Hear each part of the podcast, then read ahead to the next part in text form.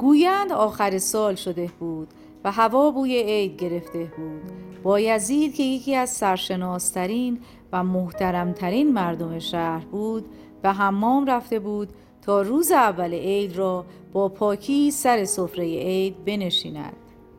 پس از اینکه خود را کاملا شست و سر و رویش را با عطر خوشبو کرد و موهایش را شانه زد لباسهای تمیزش را پوشید و بخچه ای را که لباسهای کثیف و وسایل حمام کردن در آن بود به دست گرفت و شاد و خوشحال از حمام بیرون آمد تا به منزل برود.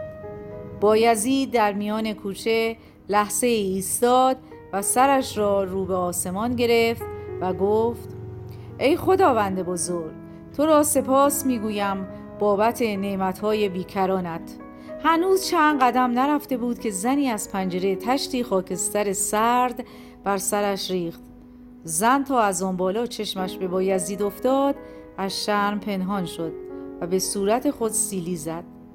بایزید کیسه را زمین گذاشت دستهایش را رو به آسمان گرفت و دوباره گفت خدایا شکر.